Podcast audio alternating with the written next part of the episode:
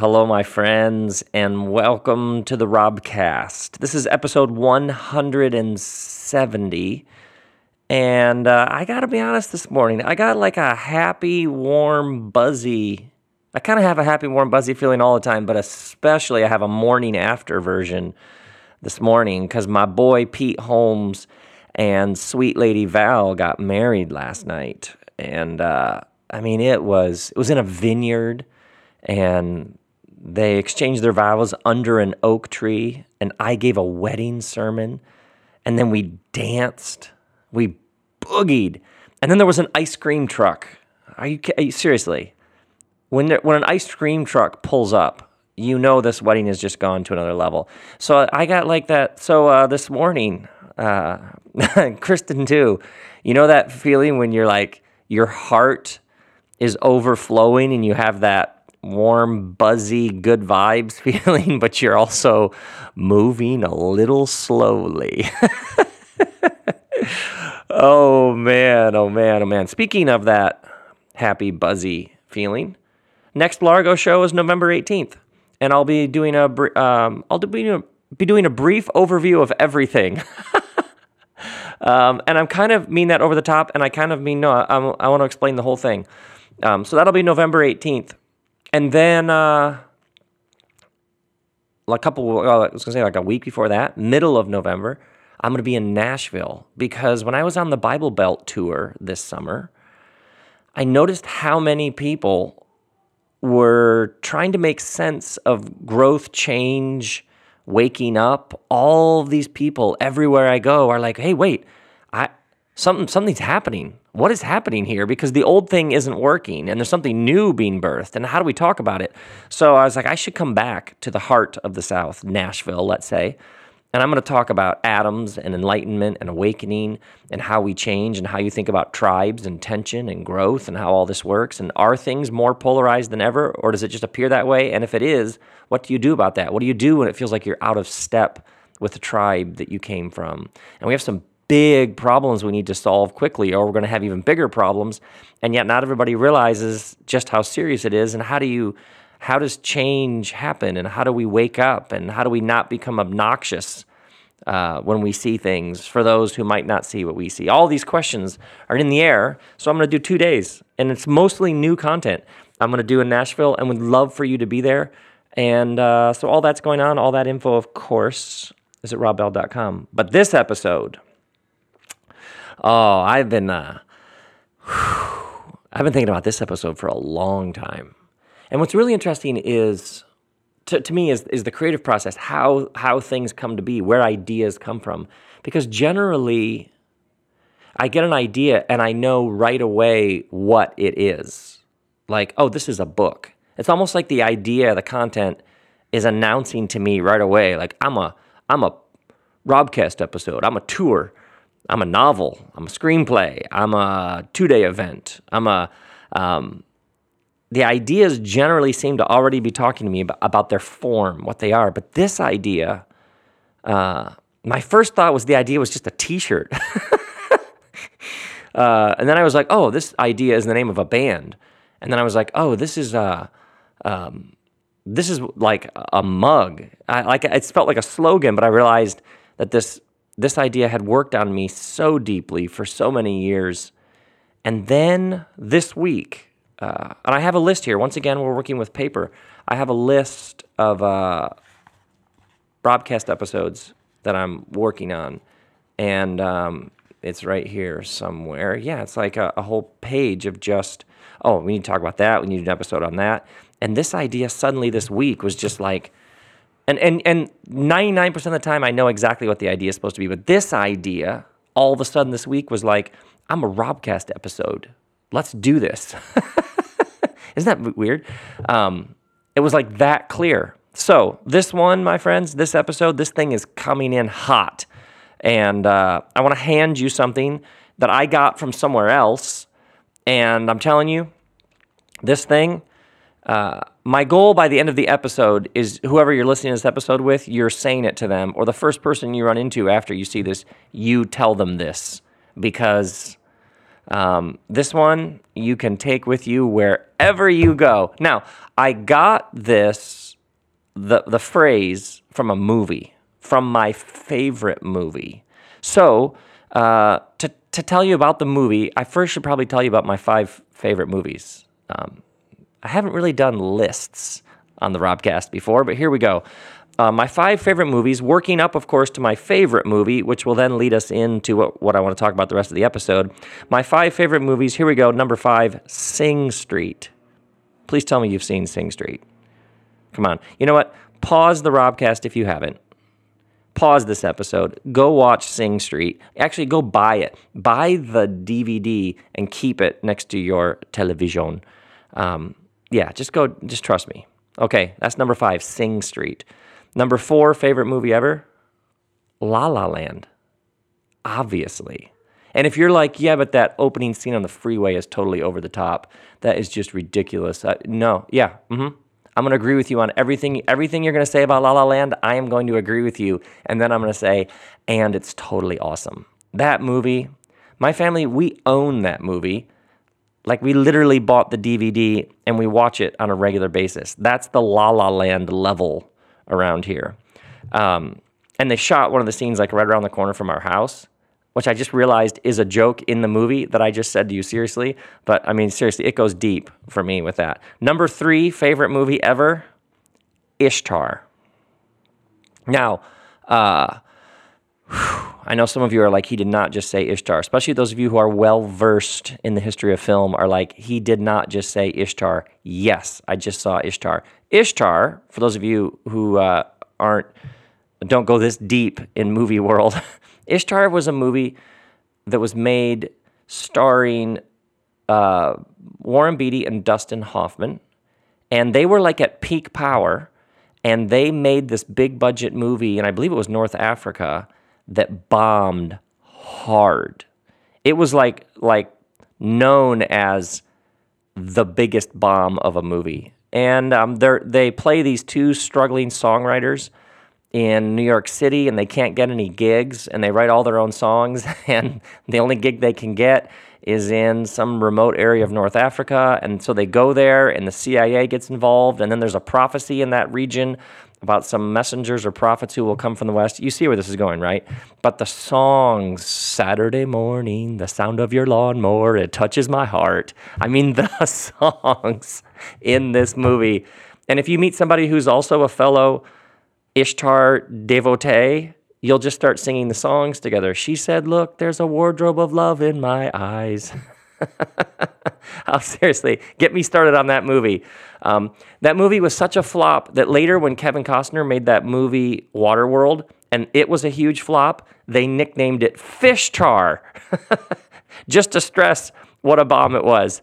But I'm telling you, Ishtar, that thing will change your life. I literally bought a bootleg DVD of that movie that somebody had made from a VHS copy and then just photocopied the cover and sold the DVD. oh, I could go on on that forever. Uh, number two, Comedian. Have you seen the movie Comedian? This movie, uh, Jerry Seinfeld finished his show, Seinfeld, and a while after the show was over, he starts going out at night in Manhattan and doing stand up, starting from scratch with all new content. So there's some like late Friday night club packed with people just hearing whatever comedians. And then the host says, Ladies and gentlemen, uh, surprise guest tonight, Jerry Seinfeld. And then Jerry would go up. And you can imagine the crowds are like, What? How lucky? What? And here's the thing at first, he starts with all new content and some of the jokes like bomb. And literally, he gets heckled by the audience a number of times. A couple times, he just seizes up. He doesn't know what, what like the punchline is. And he just sort of pauses. And then he has these little notes on his stool that he breaks up on stage with him that are like his, uh, like the jokes that he sort of jotted down. And he has to like look at his notes. It's so awkward that it's awesome. And then he's like, what? And literally to one crowd, he says, I had a television show. I made it. I made a lot of money. Why am I here with you? Why am I doing this? And so a film crew follows him as he essentially asks all these questions like, why am I going out and doing this difficult thing? I don't have to be doing this. And every single person I've recommended that movie to, to a person, they talk about how convicting, how revealing, because it's about what are you here to do? And if you did have all your bills paid forever, what would you do? And would you would you go back out and keep doing the thing that you're doing? Uh, I mean, that movie, comedian. I'm telling you.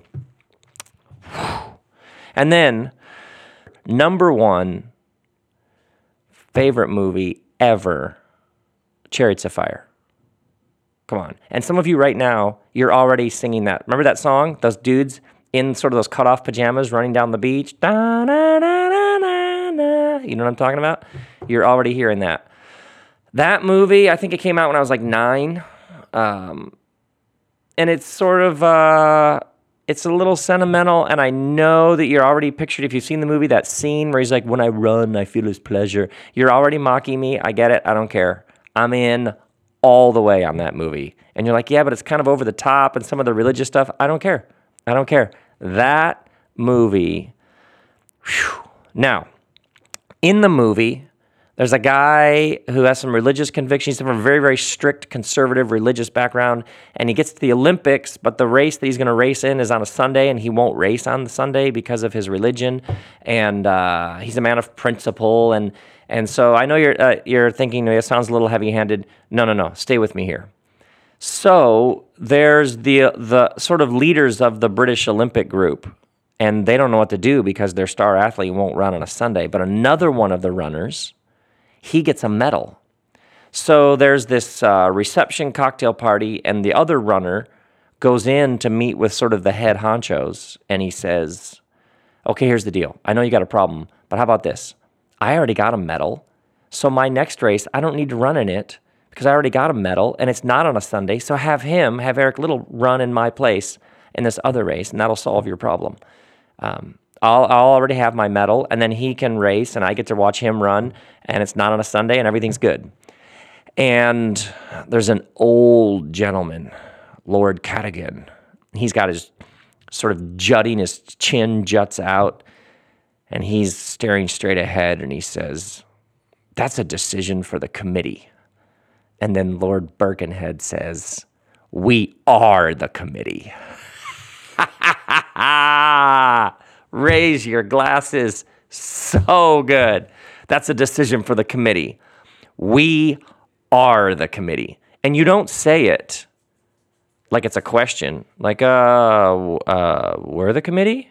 No. And it's not this like heavy handed over the top judgment, like, we're the committee, deal with it. It's like this convicted, grounded, sure and certain, we're the committee. You say it with weight. You say it with a certain timbre in your voice. You say it with some gravitas. We are the committee. Because Cadogan's essentially like, well, that's an interesting idea. That would solve our problem with the runner and something and all that. But, you know, that's a decision for the committee. And then Birkenhead's like, yeah, but we are the committee. We're the ones who decide. Let's do it. My friends how many times have you been searching for that which you already possess? How many times have you been waiting for someone to give you permission to do the next right thing when you're the person to give yourself the permission? How many times have you've been assuming that somebody in power is going to give you the power to do whatever it is that you need to do next, only to discover that you've had the power the whole time. How many times have you had one perspective, one way of seeing things, and then you gradually began to see it in a new way, and you found yourself thinking, can I can I just think about it that way? Can I leave this old perspective behind? And something within you was like, oh, I don't know. You're going down a slippery slope. This could get dangerous. I don't. Can you entertain those thoughts? And then you realized, yeah, yeah. How many times have you been waiting for someone to give you the green light? And then you look down and you've had a green light there in your lap the whole time. You've been holding the green light in your hands the whole time. You've been saying at some deep level of the soul, well, I don't know, that's a decision for the committee, only to discover you are the committee. Let me talk about what this means in the ways that we actually live our lives in sort of everyday warp and woof sort of ways. Uh, episode 99 of the Robcast, I interviewed a fantastic woman named Leith McHugh. And she sat in this chair right in front of me here, and she told about what it was like for her 11 year old daughter to die, and what it's like as a mother to have given 11 years to caring for one that came from you, and then to lose your daughter. And I know so many of you mentioned that episode like it just did something to you. And what she talked about is how after that, the pain was so great that she and her husband, Aaron, realized we need to reboot our lives. So they put the word out on Facebook that they were getting rid of furniture and they sold their house and they literally got rid of their stuff and started over. Um, and they sort of systematically went through their lives and says, let's just reboot the whole thing. And once you go down that road, you're like, well, seriously, let's start over. Like everything, let's end it and let's start again.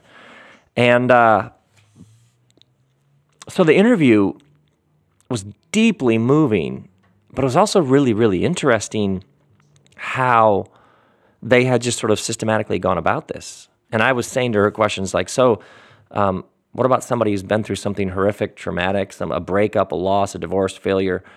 What do you say to them? And she's like, "Oh yeah, you can for sure reboot your life, and it will be better." Um, I got an email from her recently. She and her husband Aaron have been. They did a reboot your life event. They just put out the word that they'd be doing an event and you could register for it, and they were going to take you through all sorts of interesting experiences to help you reboot your life. And she sent me all these pictures of people who came to their event and ate good food and talked about all these things and talked about how to unclutter your life and how to reclaim the importance of pleasure and they like had a whole thing they just created and took people through. Can you do that? Can you do that? Like you go through this pain and trauma and it does something to you and you learn some things and then you have this driving desire to share what you've learned with other people. Can you just like do that? Can you just put on an event? I don't know. I don't know. Can you? That's a decision for the committee. Wait, we are the committee. Are you with me on this? Can you just do it? Yes. Yes. Apparently you can. I was talking to a mom uh, earlier this year, and she was talking about the struggle that her high school daughter is having. And her high school daughter goes to a school that is known for the mean girls you know what I'm saying? At that school, you know what I mean by mean girls? Like that school is known for just just landmines everywhere with um, the way kids treat each other. And she said that her daughter was really struggling, like eating disorder level, struggling uh, with the environment and expectations. And, and she was just sharing how difficult it's been. And obviously, life is difficult. Obviously, your kid can't be protected from everything, but there is this fine line between challenge, which is good. It helps shape a kid. It helps us get stronger. There's challenge, and then there's something that's just crushing your kid's soul. There's uh, there's there's difficult circumstances. There's difficulty, but then there's like damaging to your kid's spirit. You know what I'm saying? And like as a parent, you can't protect your kid from lots of things, and you want them to, to I mean, you want them to have things where they that push them and stretch them. Struggle and difficulty and challenge is absolutely necessary to shape and form us, let alone kids. But but what sh- this mom was talking about was not that. She was talking about that thing that happens when your kids truly suffering and the environment. And she was saying, you know, well, I just, you know, just tell my kid, you just gotta just gotta get through it. You just gotta sort of stay there and stick it out. I'm like, no. You know what? You're the committee. You're the committee. You are. You, the mom, the dad, the parentals. You make decisions. And if something is truly, truly crushing the spirit, then you got to do something else.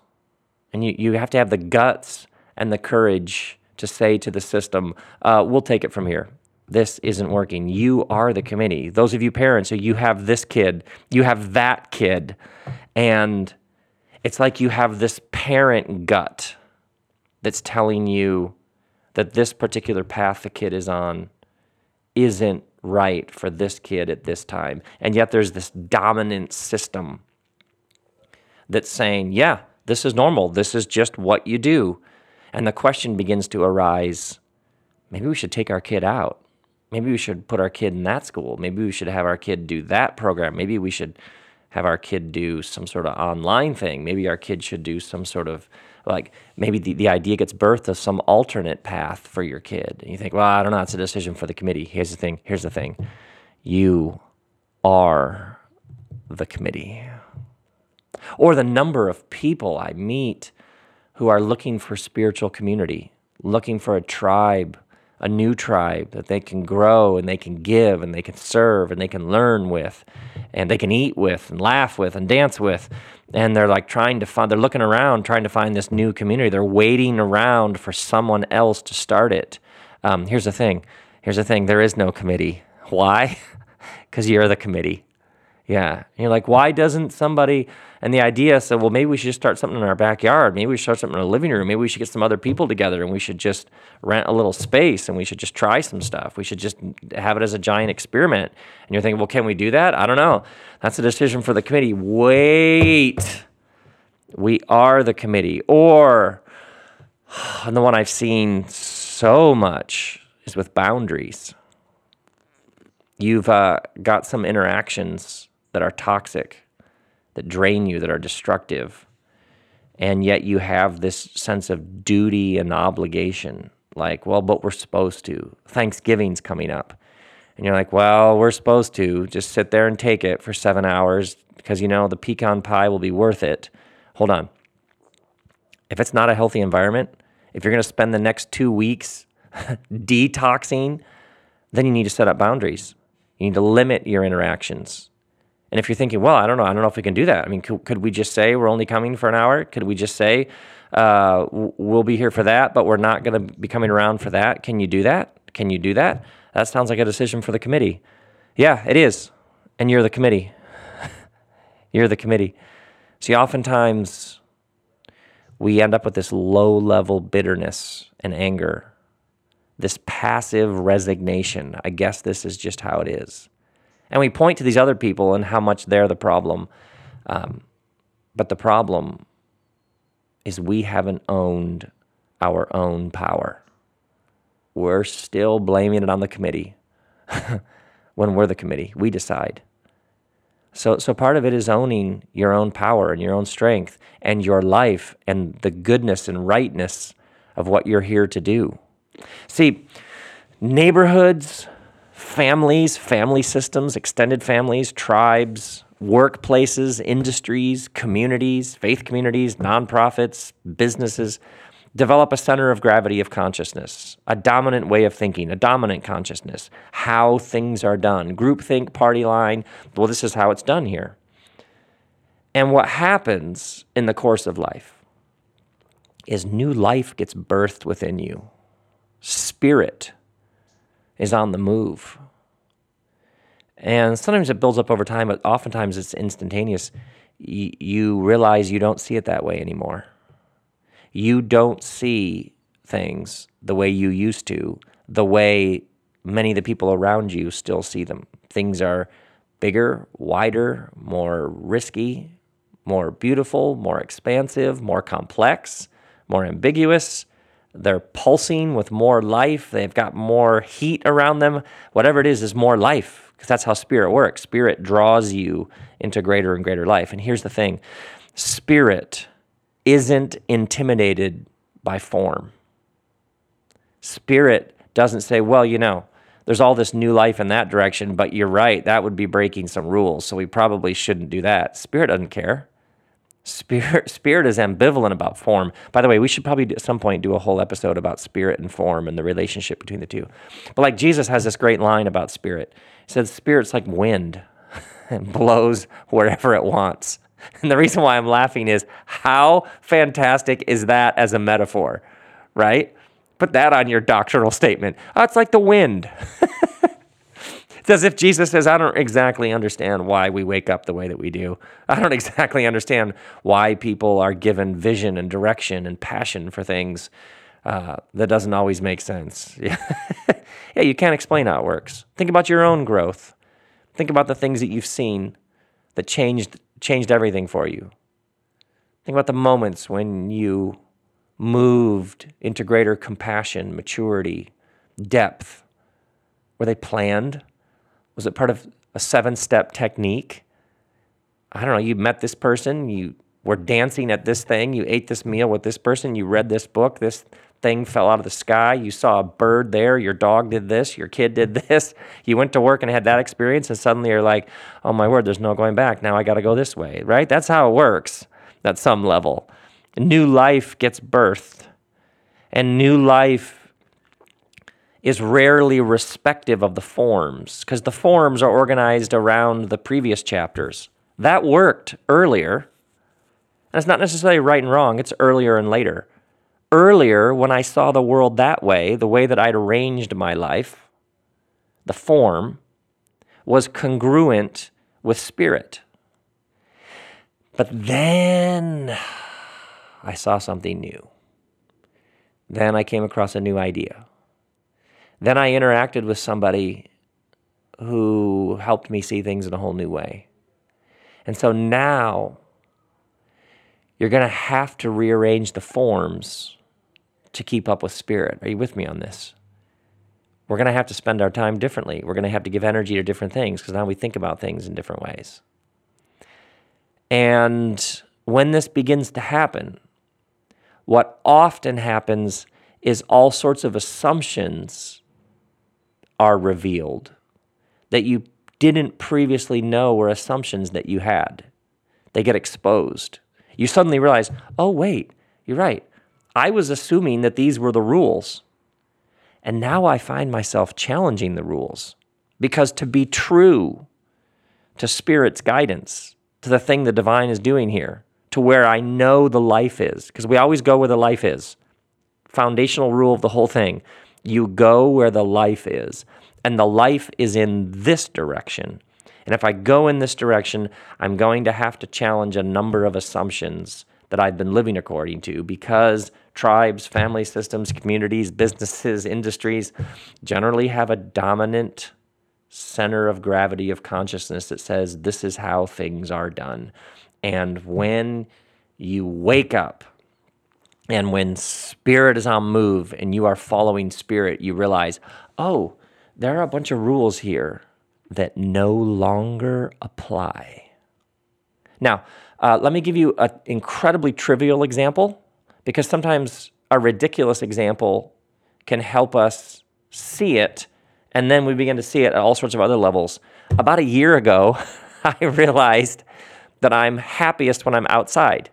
That, the more hours a day that I spend outside, the better my life is. So I started going through my day and things I do, thinking, well, could I do that outside? Could I do that outside? Like, for example, email. I have a computer at a desk in the back house here that I'm at right now, and that's where I would do email. I was like, wait, but if I had a laptop, I could sit outside and do email. So I started doing email outside. And I'm laughing because this example is so ridiculous. But I literally was like, wait, I guess I've always thought that you do your work. Oh, huh. I've been operating under the assumption that you work indoors at a desk, but I could work outdoors in a chair. Maybe I could put a desk outside. Look at me now. I'm like getting crazy now. Wait, stop it, Rob. Whoa, there, dude. Uh, but just this one realization a year ago at the age of whatever I was, 40 something, 46, I'm like, I am now going to try and spend, I'm going to organize my day. around spending as much time, as much of the day as possible outside. That will be the new measure of a day. How much time do we spend outside? And I'm telling you, we're a year in. It's fantastic. Just fantastic. Now, once again, completely ridiculous example. But this is what happens.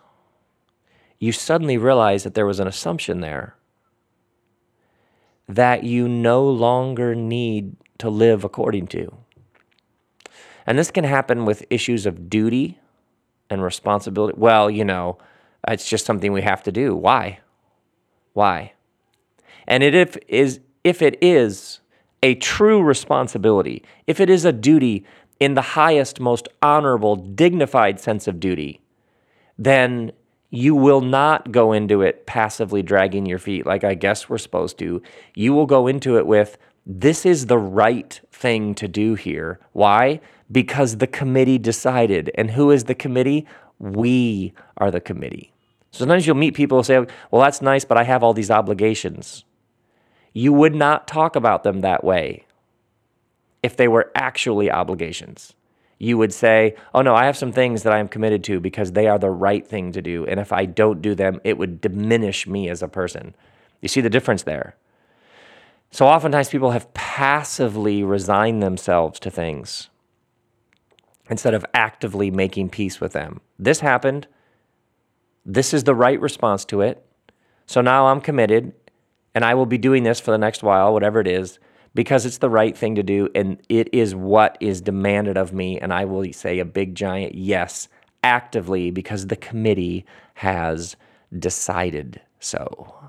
Yes, it's the move from disempowerment to empowerment. And here's the thing about disempowerment disempowerment always has an underbelly of despair. Despair is always lurking on the underbelly of disempowerment. I guess this is just how it is. Well, it's not like you can change it. This is just my lot in life. This is this is just how the dice were rolled. No. No. The move here is from disempowered to empowered. Even if it's something that happened to you that's beyond your control, you still respond to it with, and now I must respond, and here's how I will respond because I decide and this is what I've decided is the right thing to do. You have more power than you realize. If you are blaming somebody else's actions on your lack of joy, you have handed them power that is not theirs. And so you take that power back. Anytime somebody's telling you how bad their life is because of what somebody else did, you have given somebody power that is not theirs. So you take it back.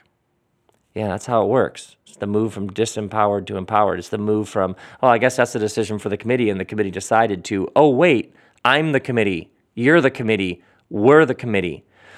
Uh, a couple days ago, I got to meet one of uh, well, one of my three favorite comedians. There's a whole other episode, my list of favorite comedians.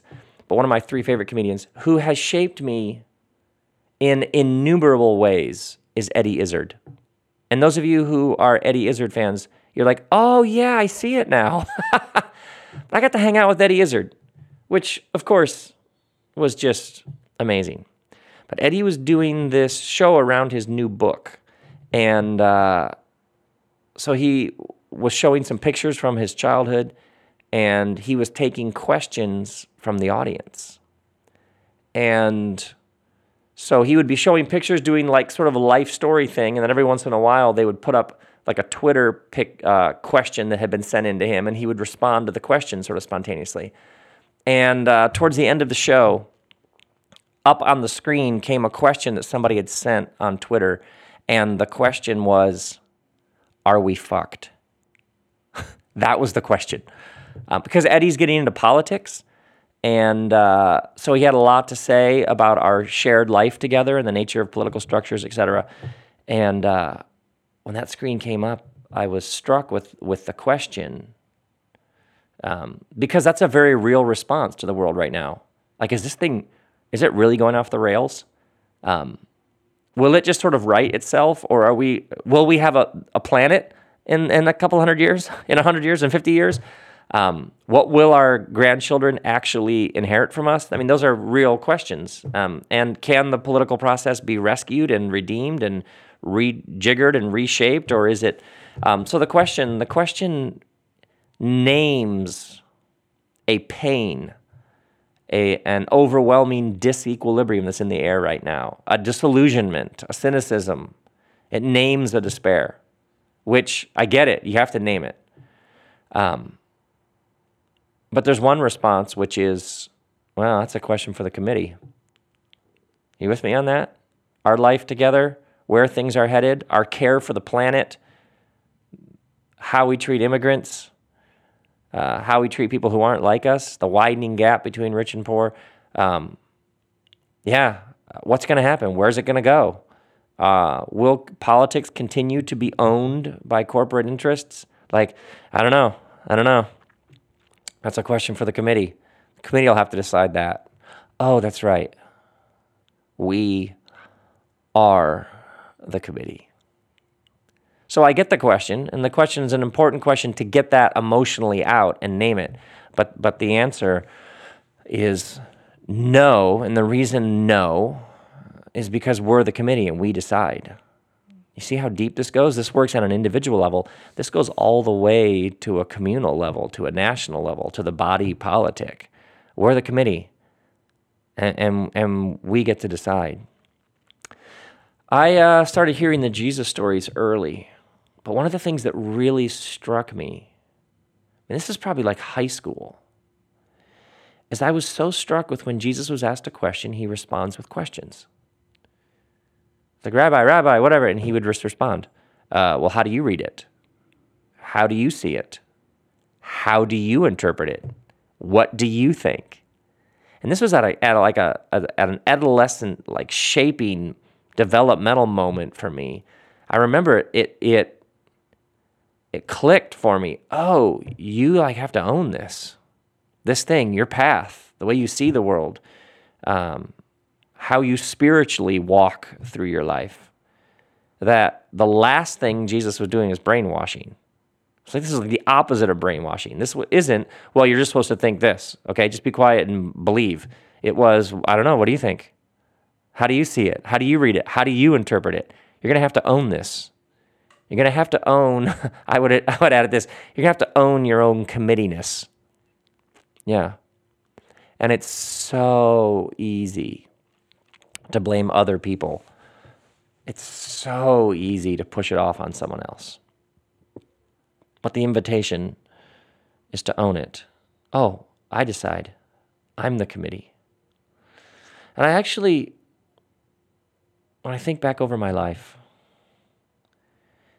it has been an unending series of moments when I realized that I had more power to shape things than I realized.